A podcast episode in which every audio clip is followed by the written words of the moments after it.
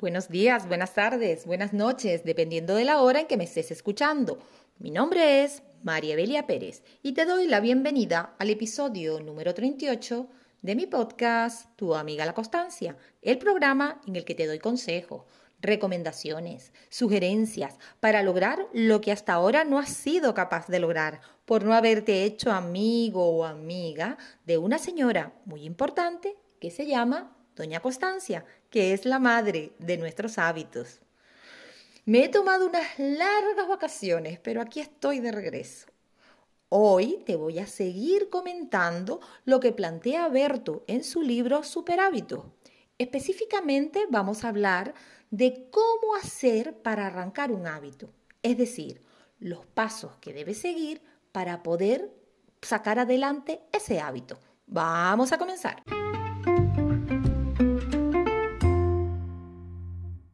Siguiendo las orientaciones de Berto Pena, hay cinco pasos que debes poner en práctica si quieres crear un hábito.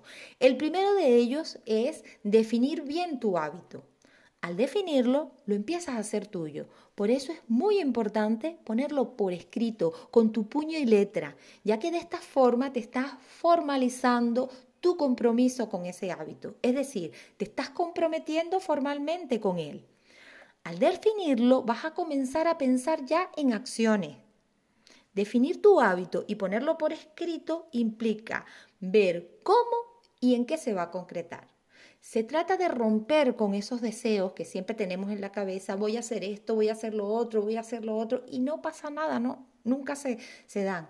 Entonces, lo que se trata es romper con ello y preparar el camino a las acciones, ya que es fundamental pensar en forma de acciones, no de deseos.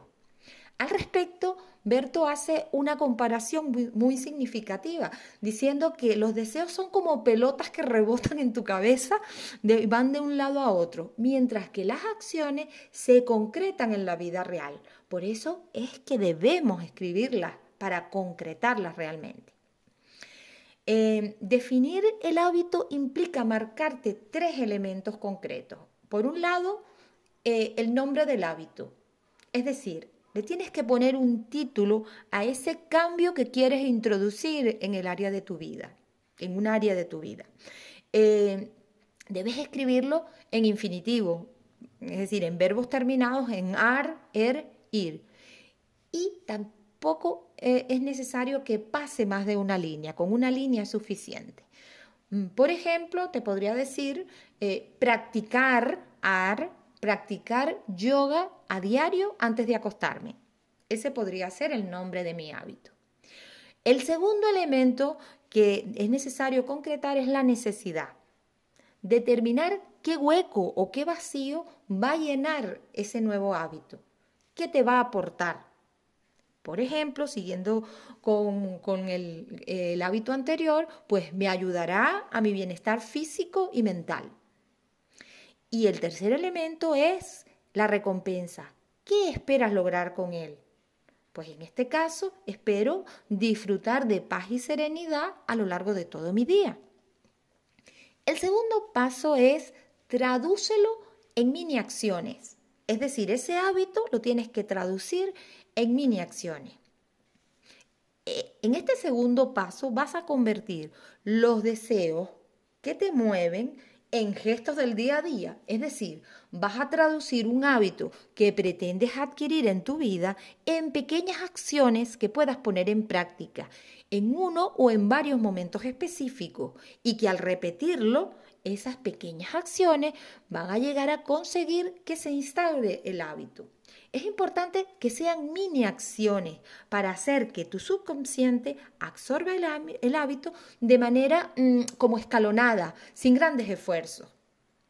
Eh, los motivos por el que es importante que sean pequeñas acciones las que implementes eh, son los siguientes. Sabemos que lo pequeño siempre opone mucho menos resistencia.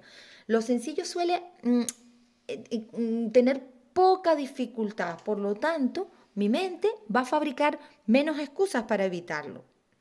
Lo pequeño también es más concreto y es mucho más definido. Es decir, eh, están más delimitados y ves eh, mm, vas a ver mejor cómo afrontar un cambio, principalmente al principio. Otro motivo es que lo pequeño es fácil de repetir. El gesto va a ser menor y la actividad va a requerir, menos esfuerzo. Entonces, hacer lo mínimo cansa mm, mucho menos, ¿verdad? Que si lo haces grande. Y eh, lo pequeño facilita el seguimiento y la evolución. Entonces, se trata de que definas muy bien eh, esas mini acciones o esos micro cambios que vas a dar. A la hora de elegir esas mini acciones, eh, según Berto, él nos plantea una, una serie de pautas. Una de ellas es que sea algo sencillo y asequible, que no tenga dificultad algo que te invite a empezar y a no procrastinar. Algo que mm, te cueste, mm, que no te cueste mucho, algo muy concreto y específico, algo que sea de forma parcial o en pequeña escala, eh, que haga que el hábito que busques comience poco a poco a ponerse en práctica. Y algo que te permita alargarlo e ir haciendo crecer ese hábito de forma gradual. Una vez que hayas elegido ya tus mini acciones, pues entonces ahora toca el tercer paso. El tercer paso es fijar el momento y la frecuencia. Para fijar un hábito es súper importante concretar estos dos elementos clave, tanto momento como frecuencia. Eh, en relación al momento, para esquivar esa falta de claridad que siempre tenemos, es necesario que des respuestas por escrito a las siguientes preguntas. ¿Cuándo lo voy a hacer? ¿Qué día y a qué hora específica lo voy a hacer? ¿En qué situaciones, momentos o lugares concretos lo haré? Y en relación a establecer la frecuencia o lo que significa el número de veces que repetiré la acción, hay que tener claro que el hábito solo valdrá si se vuelve duradero. Y para ello es necesario repetir con continuidad y por supuesto con mucha constancia. Para establecer la frecuencia debes también contestar a las siguientes preguntas. Hacerlo de forma escrito. Esas preguntas son, ¿cuántas veces voy a hacerlo? ¿Y cada cuánto lo haré? Eso te va a responder a la frecuencia. Esto es para el caso, por supuesto, de hábitos con frecuencia fija. Es muy importante, como te dije antes, que lo escribas a mano con tu puño y letra, que des respuesta con tu puño y letra a esas preguntas relacionadas tanto con el momento como con la frecuencia de tu hábito para que te comprometas formalmente con él. Te voy a poner un ejemplo. Eh, imagina, el hábito es empezar a caminar. Quiero empezar a caminar. Pues Fíjate que a través de estas respuestas eh, mm, les estoy dando mm, respuesta, valga la redundancia, a las preguntas que antes me hice. Pues lo haré tres veces a la semana, lunes, miércoles y viernes, después de almorzar. Caminaré por el barrio entre las tres y tres y media. Si te das cuenta, le he dado con estas respuestas, le he contestado las preguntas anteriores. Eh, una vez que ya tengas fijado el momento y la frecuencia, pues toca ahora el cuarto paso, que es un paso también muy importante, que es elegir un activador. El activador es un recurso que te ayuda a recordarte la acción que tienes que repetir en el momento preciso. Cuando aparece la señal, ese manda un mensaje muy claro a tu cerebro que dice, hey, hey, no te olvides, es el momento de hacerlo, hacer eso que tienes propuesto. Tú puedes tener un día muy fuerte, estar cansado y olvidar que tienes que realizar la acción, pero el activador ni se cansa ni se olvida. Aunque pasen los días y las semanas, su señal siempre va a estar ahí de manera constante.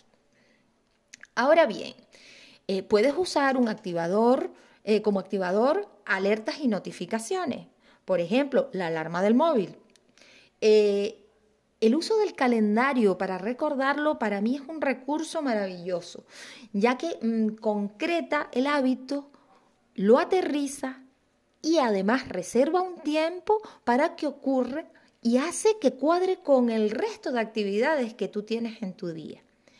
Eh, en relación a cuál es el mejor calendario, pues debo decirte que va a depender de la persona, de cada persona. Pero a mi juicio, el calendario de, Google, el Google Calendar, para mí es muy, pero muy práctico, ya que llevas el móvil mm, para todas partes, te acompaña en, todo momento. Entonces, eh, además, cuando tú creas un evento, puedes inclusive ponerle un recordatorio que te suene la, la alarma. Puedes usar aplicaciones de hábitos que hay muchísimas en el mercado, pero también puedes usar objetos físicos como activador, es decir, elementos que estratégicamente colocados en el lugar que elijas te recuerden el hábito cuando tus ojos lo vean. Por ejemplo, el libro puesto en la mesilla de la habitación te recordará que debes leer antes de irte a dormir. Este es mi caso, yo lo tengo así y cada vez que yo me siento ya en la cama para irme a dormir, pues al ver el libro en la mesilla, pues me recuerda que debo leer. En el caso de que decidas elegir como activador un objeto, debes elegir el objeto que esté estrechamente relacionado con el hábito para que tu cerebro haga esa asociación entre el objeto y el hábito. Además, debes situarlo en un lugar que vaya vayas a ver justo cuando te interese. Sea cual sea el activador que elijas, debe ser consistente, ya que la señal tiene que hacer que el hábito se repita, tiene que ser automático, debe recordártelo de forma sistemática y además debe ser visible. Es importante que no abuses de un único activador para todos los hábitos, es decir, que lo cambies según el hábito. Yo te he recomendado siempre en otros episodios que no poner, es decir, no, no activar varios hábitos a la vez. Entonces, en el caso de que actives uno, pues utilizas un, un activador eh, y después, posteriormente, cuando hagas, eh, eh, actives otro hábito, utilizas otro mm, de otro sonido, es decir, que sea diferente. El quinto paso es eliminar las resistencias. Las resistencias se tratan de los obstáculos que giran en torno al hábito y que dificultan el cambio e incluso llegan a impedirlo. Eh, esos puntos de fricción, que Berto los llama así también, pueden ir apareciendo al inicio y en la medida en que lo vas practicando. Por eso es tan importante que lo reconozcas. Eh, actúan de forma mm, diferente, distrayéndote, disuadiéndote para que no lo practiques, eh, volviendo a un hábito anterior o fomentando irregularidad a la hora de repetirlo. Una forma rápida para comprobar si hay resistencia es ver si mi mente está fabricando algún tipo de excusas para eludir el hábito. Excusas como, por ejemplo, hoy no tengo tiempo, quiero hacerlo, pero los demás no me dejan, mi problema es que soy inconstante, no puedo hacer nada para, eh, para mejorar eso. Mm, o hoy no lo haré, pero mañana fijo que sí lo haré, etcétera, etcétera. Mil y una excusa que nos inventamos. En el arranque podrás identificar algunas de, esas resistencias y debes actuar sobre ellas. Algunas de estas resistencias son, por ejemplo, un mal hábito previo que se interpone y quiere resistirse, eh, un hábito que lo has intentado antes y que ha fallado en el pasado, por lo tanto te, este hábito que, lo has intentado antes y ha fallado en el pasado te está costando. Otra resistencia es eh, un entorno físico que no te invita a realizar el hábito. También el entorno mm, de personas que te desaniman a poner en práctica el hábito, para qué vas a hacerlo, eh, estás cómodo como estás, etcétera, etcétera.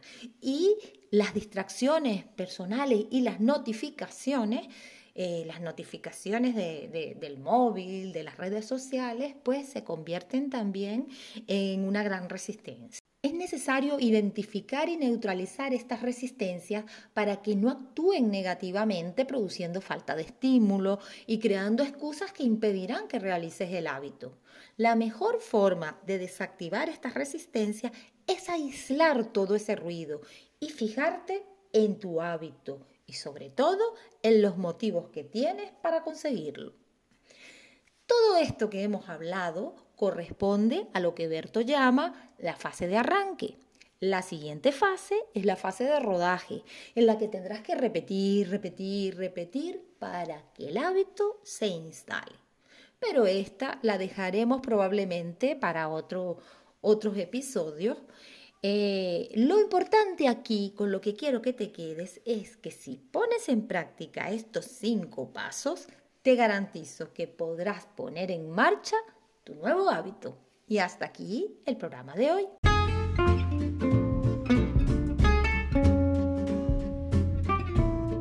Recuerda siempre que hacerte amigo o amiga de la constancia es el primer paso que tienes que dar hoy y repetirlo a diario, si puedo, si soy capaz de ser constante ahora y siempre. Y hasta aquí este podcast. Muchísimas gracias por permitir expresarme, gracias por escucharme y darme la oportunidad de llegar a tu mente y a tu corazón. Te espero en otro episodio más. Recuerda, puedes seguirme como tu amiga La Constancia, darme un like y suscribirte en mi canal de YouTube, en mi Instagram o en las diferentes aplicaciones de podcast como por ejemplo iBook, Spotify o cualquier otra que tengas a la mano. Adiós, hasta el próximo episodio.